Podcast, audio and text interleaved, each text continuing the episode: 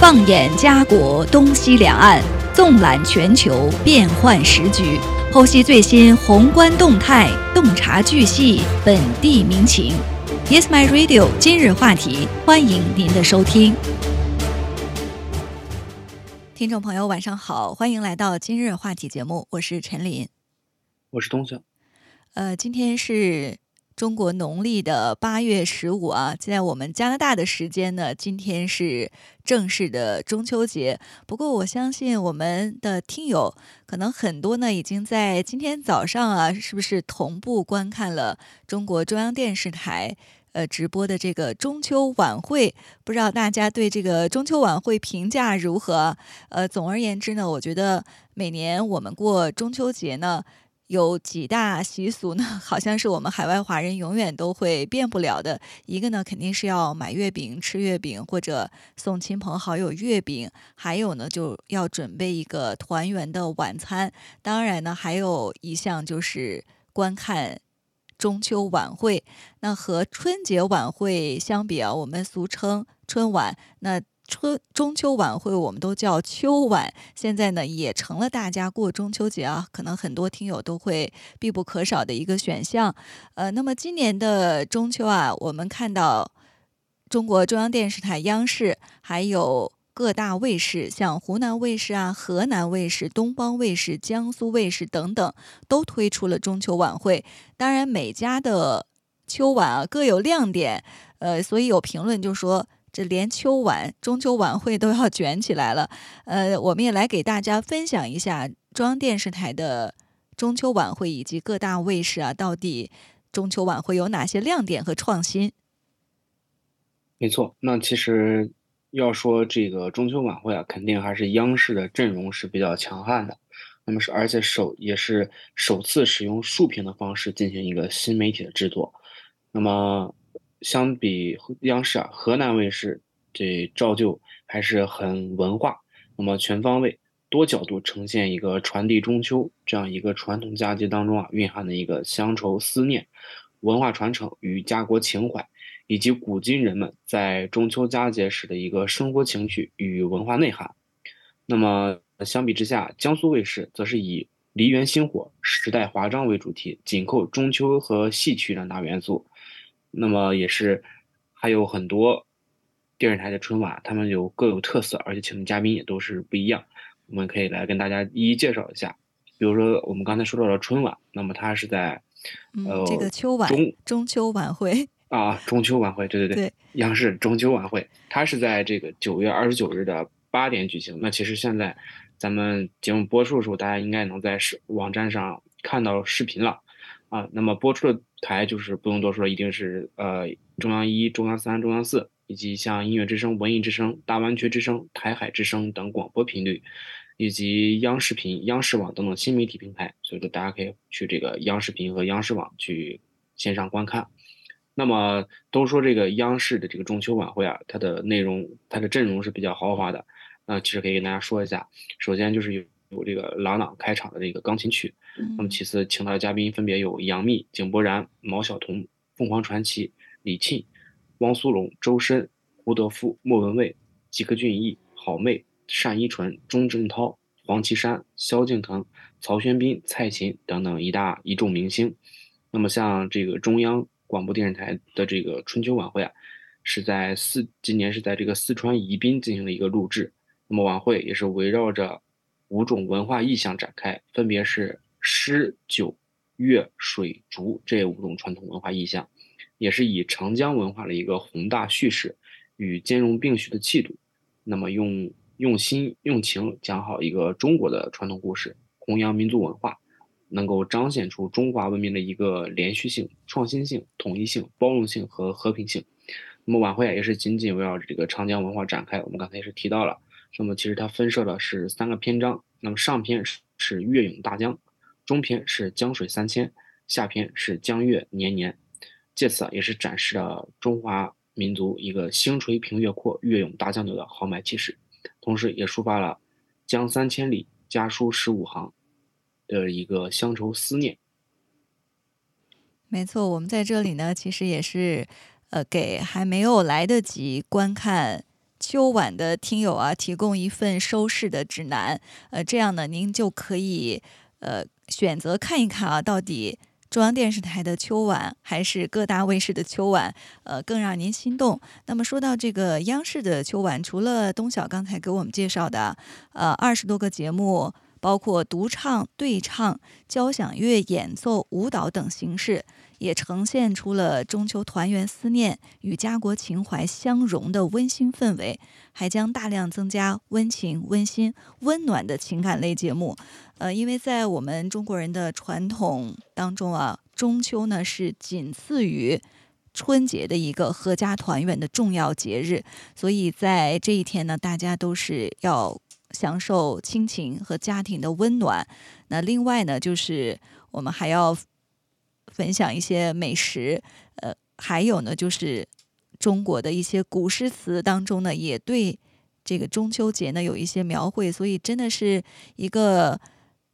弘扬中国传统文化的一个重要节日。那央视的嘉宾阵容啊，刚才我们也提到了是最强大的，像杨幂，她是穿着这个宜宾竹文化结合的旗袍，和黄绮珊呢带来的是合唱表演，还有呢首次亮相总台秋晚的张小斐他表示啊，他说自己呢会给大家带来的是非常适合中秋的歌曲。那井柏然、郁可唯呢是在刘碑池公园带来合唱，还有嘉宾呢撒贝宁、毛晓彤、欧阳娜娜，他们呢将带大家一起品尝这个宜宾的燃面、猪耳巴等这个宜宾美食。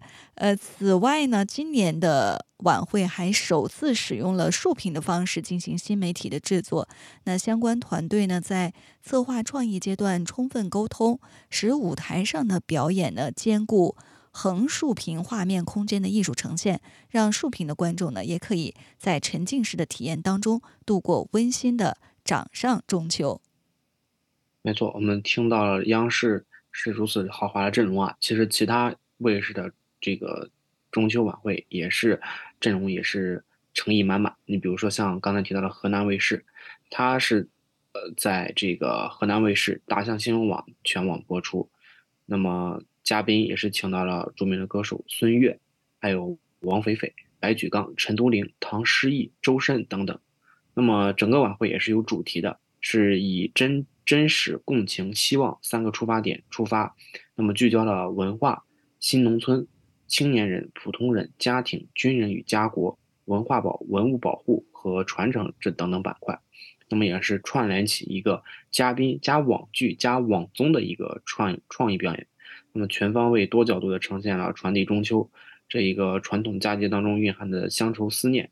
文化传承和家国情怀。那么今晚的这个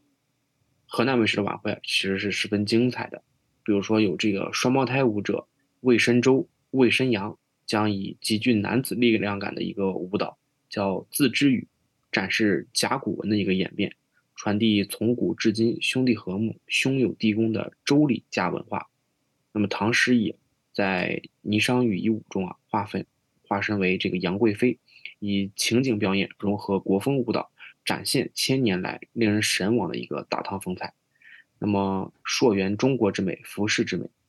陈都灵啊也是来到三峡庙底沟博物馆寻找灵感，与郑州市市里设计师易长乐对话的过程当中啊，在孩子们的歌声中，帝后、礼佛图、昭陵六骏等流失在海外的顶级文物也在思念着故乡，期待着回家。没错，说到这个河南卫视，我们在之前的节目当中啊，可以说是去年的这个中秋节我还印象深刻，因为当时河南卫视推出的中秋奇妙游可以说是破圈，有的人就说炸场，因为它确实是靠传统文化来给大家呈现了一台奇妙的中秋晚会。当时呢很多人也是印象深刻，可以说呢是一场这个视觉盛宴。那今年呢，他们同样推出的是中秋奇妙游，有兴趣的听友呢，不妨去观看一下。另外呢，就是湖南卫视的中秋之夜啊，他们在湖南卫视芒果 TV 呢将会播出。那嘉宾呢阵容也是比较强大的，像袁娅维、张含韵、张卫健、吉克隽逸、时代少年团刘宇、魏巡、西林纳依高、蔡成玉、大张伟、王岐山等等。那湖南卫视的秋晚啊，今年是以这个屋檐为视觉关键元素，晚会的舞美呢，还将这个赏月的意境呢搬进了现场。那主持人呢，何炅、沈梦辰、金梦佳担任主持。主持人呢将与嘉宾以明月为伴，共享团圆，通过特别的秋宴围桌而谈，品尝美食，吟诗言欢，也是别具特色。没错，那么整个晚会也是以歌舞、创意戏曲、串评情景合唱等等多种文艺形式进行一个创新化的呈现，那么让整个主题表达彰显时代性、人文性，内容创作更兼具观赏性、艺术性。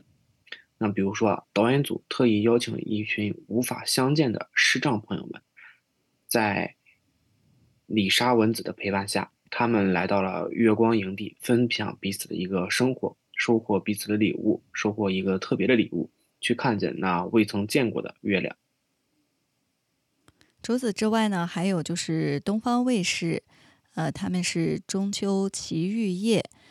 嘉宾呢包括张杰、袁成杰、王佩宇、郑恺、胡夏、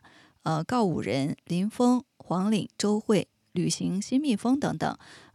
东方卫视的晚会呢，是以月光为线索，依托城市海派文化新特色、城市文旅新地标，和观众呢一同体验打卡上海、赏月的新方式。另外呢，今年也是我行我秀开播19周年，所以行秀家族张杰、袁成杰等人呢是再聚首，带来的节目有20年不忘，揭秘幕后的一些趣事。没错，那还有除此之外，还有浙江卫视，它的主题晚会主题名是月满光明运动盛典。那么嘉宾也是非常的令人赞叹，那份有袁莎、郎平、谢定伟、平安、田轩宁、洪一诺等等。那么整个浙江卫视的晚会啊，是以一个礼赞东方文化、弘扬体育精神为主旨，将以入画演绎的艺术形式，那么围绕着文化和体育两大主题。因为我们也知道最近是这个亚运会期间嘛，那么在传统中国化的串联之中啊，完成一个合唱团合唱、男女对唱、器乐演奏、舞蹈和创意短片以及名家对谈等等创意节目内容。同时啊，各节目之间辅以介绍中秋习俗和雅事的串场短片，将国风之韵和运动之动将一一呈现。除此之外呢，还有就是江苏卫视的中秋晚会啊，也是很有特色。他们是戏曲晚会，嘉宾呢包括江苏省的演艺集团京剧团，还有演艺集团的杨剧团。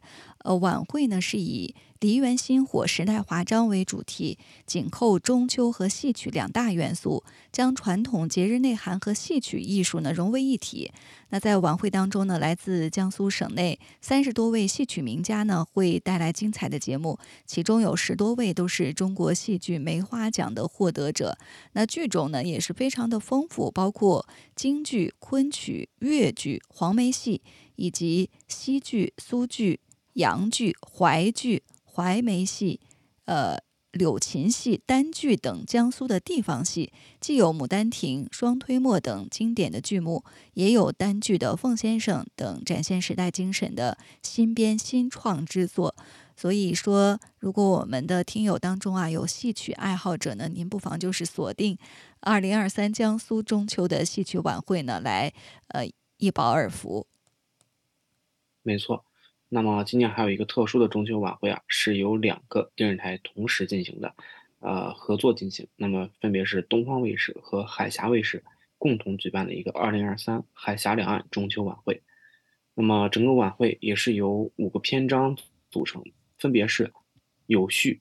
分别为序中秋古韵、上篇月见，那么月见也就是月圆之约，走进千年古城，看花样漳州。那么中篇是相恋，品两岸文化，盼两岸团圆。下篇是福运，中秋祈福，福星高照，福佑中华。那么尾声则是明天会更好，两岸同胞对海峡两岸融合发展的一个期盼。那么整个晚会在漳州三馆设立一个主会场，漳州古城北广场为分会场，其中主会场是由舞台综合表演艺术串联而成。那么整个舞台借景巨型喷泉，那么将实景水体与舞台上闽南风格的桥塔亭等等建筑风格相结合，并把中秋这一节日的文化意涵融入到晚会的舞美设计，渲染美化意境。那么分会场的内容则是以漳州民俗集锦荟萃为主，还将充分契合现场民俗表演，利用门廊长亭、民居院落，营造一个闽南家乡的风情，寓意也是盼归故里，呈现一个月是故乡明的诗情画意。确实每到佳节，尤其是中秋节，大家都知道那个诗词名句就是海上生明月，天涯共此时。尤其是在海外的听友，每到这个时候呢，都是就是思念家乡的一个节日，所以也很盼望着能和家人团聚。那么在这个除此之外，还有广东卫视的中秋国风音乐会。他们的中秋音乐会呢，是特别设置了这个中秋诗画席区域，水中映月，古典雅致，嘉宾呢都是古装出演，围炉煮茶，吟诗对月，国乐的演奏呢也是别有风味。可以说呢，各大卫视还有中央电视台的秋晚都是各具特色。大家呢可以根据自己的喜好来选择观看秋晚。那么我们在加拿大的听友呢，今天晚上周五晚上我们可以回家看一下这个中秋晚会，补一下这个节目。在这里呢，我们也祝我们的听友中秋快乐。那对于海外的加拿大的华人来说我们今天是中秋节团圆团聚。那么在加拿大呢，其实今天是一个真相与和解日。当然这个正式的日子呢是9月30号，就是加拿大全国真相与和解日，也就是明天。那么我们今天呢也来给大家分享一下为什么加拿大会设立这样的一个节日，它的意义在哪里。那么今年呢9月30号就是周六，是全国第3个真相与和解日。我们看到不同的组织公司和个人都会以不同的方式来纪念这一天。那就通过这样的活动呢，与这个家人、朋友、社区来进行对话，并找到一些有益的方式来了解加拿大的这个历史，从而呢参与推进和解的工作。那么我们也给大家介绍一下到底什么是加拿大的全国真相与和解日。没错，那么国家真相与和解日是一个联邦法定的节假日，那么纪念的是原住民寄宿学校的失踪儿童和幸存者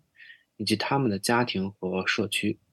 那么加拿大政府部门也是表示说，公众纪念寄宿学校的悲惨和痛苦的历史以及持续影响，是和解进程的一个重要组成部分。在2021年的6月3日，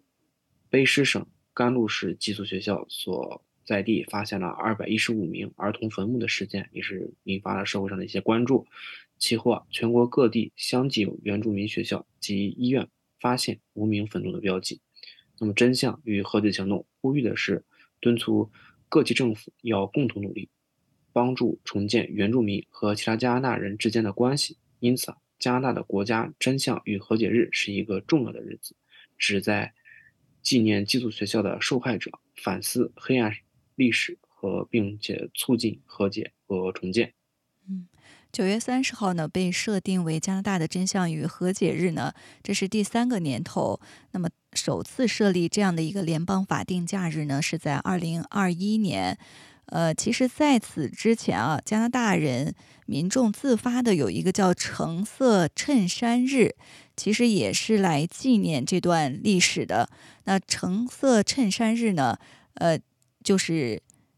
也是在9月30号，所以今天我们看到各大小学、中学的老师和学生呢都是身着橙色的上衣来纪念这样的一个历史。那橙色衬衫日呢也是一个非常重要的纪念和教育活动，目的呢就是纪念和悼念加拿大寄宿学校系统对原住民社区所造成的痛苦和牺牲。这个活动呢原本是源于原住民社区，但是目前呢是已经获得了全加拿大更广泛的认可和参与，成为了一个全国性的运动。那橙色衬衫日啊，约定俗成，通常呢也是在每年的9月30号举行。那这一天呢就被选为纪念加拿大寄宿学校制度的受害者并打开对话的重要时刻。橙色衬衫呢代表着这一运动。它的历史呢就是源于一位寄宿学校的幸存者。那这个幸存者呢，他回忆起自己在寄宿学校时呢被拿走了一件橙色衬衫，所以这件衬衫呢就成为了象征，代表着原住民他们失去的童年和文化的记忆。没错，那在国家真相与和解日这一天，我们究竟要做些什么呢？那其实原住民社区啊，或者是相关的团体会有一些表演，或者是研讨会、那么聚会以及一些纪念活动。此外啊，市民也可以透过一些免费的资源，了解到更多有关原住民的文化资讯。同时啊，也是鼓励每个人都穿着橙色的衣服，并参加聚会，来纪念这一天，也就是国家真相与和解日。没错，那作为我们的华裔社区呢，我们也有必要了解加拿大设立全国真相与和解日的这个背景，那还有呢就是橙色衬衫日这样的一个历史，我们可以更好的呢融入加拿大的本地社会，了解文化和历史。那么在这个纪念的活动当中啊，我们也看到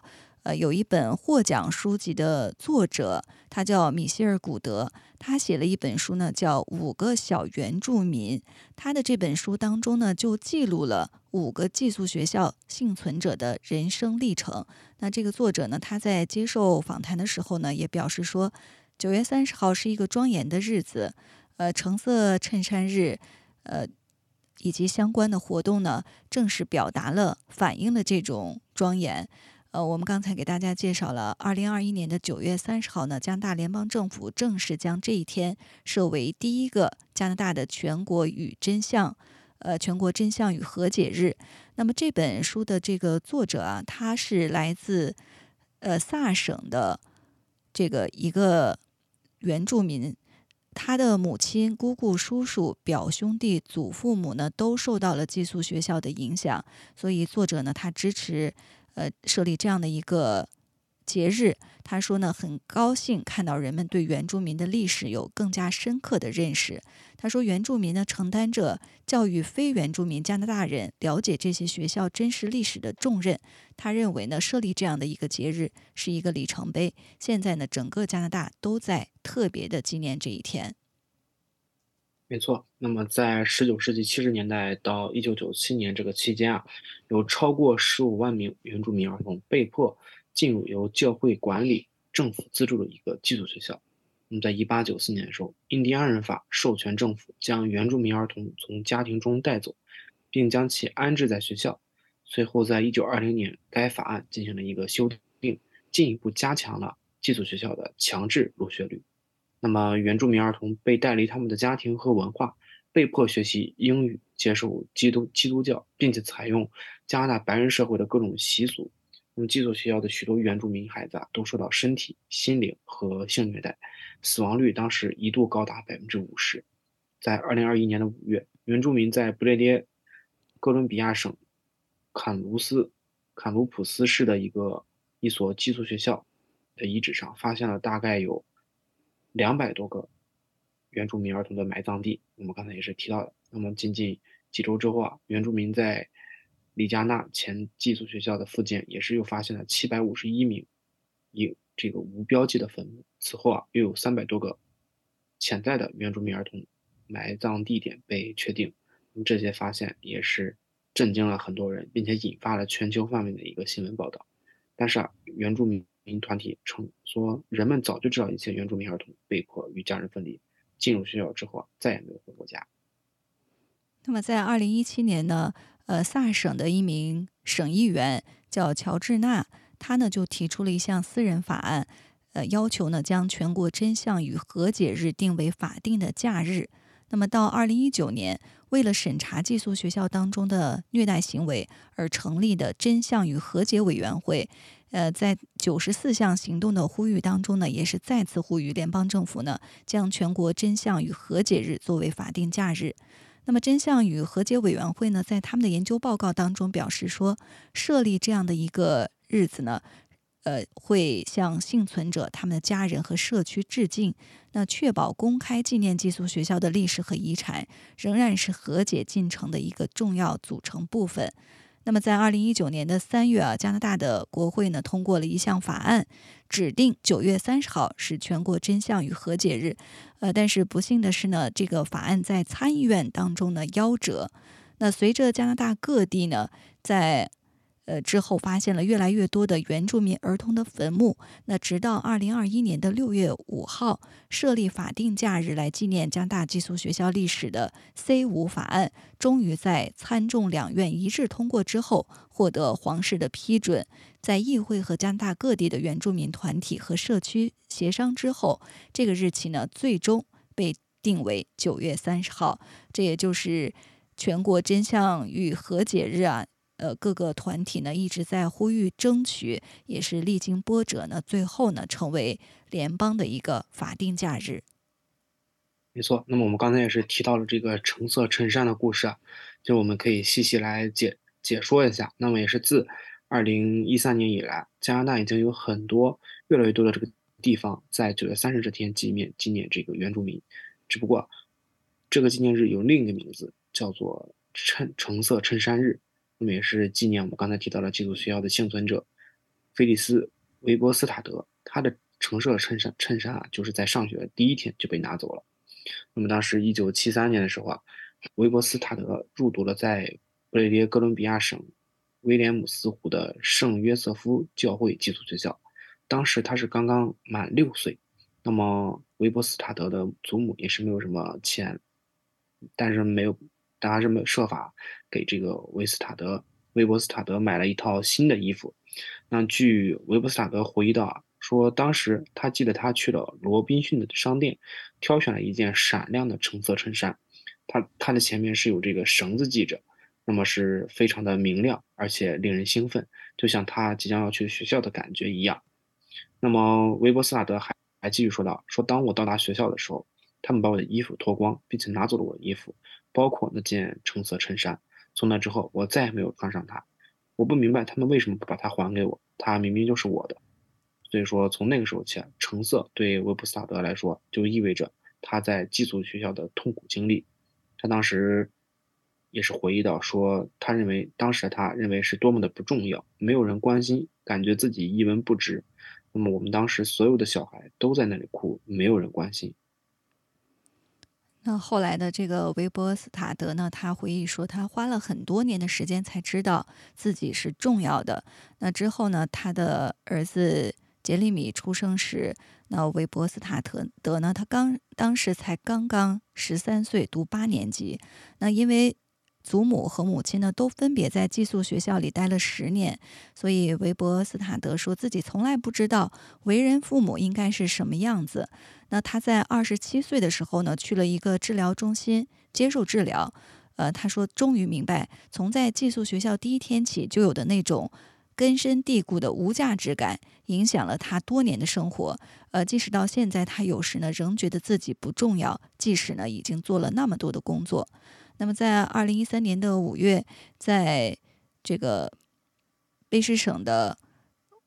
威廉姆斯湖举行的圣约瑟夫教区寄宿学校纪念项目之后，那为了纪念维伯斯塔德这段经历，并且呢想传达每个孩子都很重要这样的一个精神，所以呢橙色衬衫日就诞生了。那之所以选择在9月30号这一天呢，是因为每年的这个时候都有原住民的儿童呢被从家里带到寄宿学校，也因为这是一个为下一学年反种族主义做好准备的机会。所以在这一天呢，原住民、地方政府、学校和社区可以本着和解的精神走到一起，为未来的几代原住民儿童呢带来希望。没错。然而，从希望而成为现实，往往是要经过一个漫长而充满斗争的过程。那么，回顾加拿大政府在过去的6年中，为落实真相与和解委员会的94项行动呼吁所做的工作的时候，阿岗昆原住民康曼达也是语塞了。他表示说，取得了什么样的进展，我没有看到任何行动呼吁被完全的实施。那么康曼达也是认为，他们中的许多人只是先挑一些这个优先事项，采取某种行动，这样我们就可以保持并提升我们的形象和与原住民的关系。那么在2015年的时候，真相与和解委员会提出了94项行动呼吁，涉及的诉求包括增加原住民儿童的福利，保障原住民的受教育权，改善原住民的身心健康，解决针对原住民的司法不公正，执行联合国原住民权利宣言，并制定和签署和解协议，要求教会道歉，加强原住民的历史教育，继续寻找并重新安葬失踪儿童等等行为。但是这些诉求在实现的过程中是在现实当中受到了种种困难。比如说以清洁饮用水为例早在1977年，加拿大就制定了为所有原住民社区提供安全饮用水的一个目标。那么在2015年的大选之中特鲁多也是承诺在5年之内解决当时所有105个地点的长期饮用水问题。那么截止到2021年9月20日联邦政府已经解决了117个地点的长期饮用水问题，但是越来越多的饮用水问题暴露出来，目前仍然至少有32个原住民社区的饮用水问题等待解决。那除此之外关于印第安人法是否应该被废止也存在着巨大的争议。自1876年首次通过以来呢，印第安人法也是历经了多次的修订，仍然是作为有效的法律而存在。那这项立法呢，最初是为了将原住民同化到加拿大的主流生活和价值观当中。然而在1969年时任总理皮埃尔特鲁多也就是我们现任总理特鲁多的父亲他就提议说废除该法。那当时呢，一些原住民团体却反对此举，因为他们认为印第安人法肯定了原住民与加拿大的历史和宪法的关系，他们还是希望他在法律上呢保持原住民的地位，保障他们的权利。那么在原住民作家鲍勃·约瑟夫看来，这种矛盾的困境就造就了原住民极度依赖联邦政府的现实，而原住民问题的解决呢，既需要原住民打破依赖，争取自我管理，也需要联邦政府呢有所作为。这就是我们给大家分享的，在9月30号。也就是明天呢，是加拿大的第3个真相与和解日，同时呢，也是橙色衬衫日。加拿大呢，通过设立这样的一个联邦假日，让更多的公众呢了解原住民的这段历史，也希望公众参与到其中。那关于这个原住民的这段历史，其实在网络上呢，大家还有很多的争议。那刚才呢，我们也是提到了同化这个词因为当时很多的教会学校呢，他们将原住民的儿童带入到教会学校当中，他们的本意呢是要将原住民同化到加拿大的主流生活和价值观当中，因为他们认为这个白人的主流生活或者是价值观呢是先进的，认为原住民是落后的，他们的本意呢是希望这些儿童能够接受加拿大主流生活的教育，希望接受他们的价值观。但是在这个过程当中呢，却产生了种种的问题，也暴露了很多原住民学校当中的一些弊端。那么这项争议呢，其实至今依然存在，也让大家呢对这种文化的同化产生了很多的争议。那无论如何今天我们看到在加拿大的各大学校还有一些联邦的机构当中呢，大家都来纪念这样的一段历史，很多人呢也是身着橙色衬衫，希望更多的公众呢了解这段历史。那今天的今日话题呢到这里就结束了，非常感谢大家的收听，下期节目再见。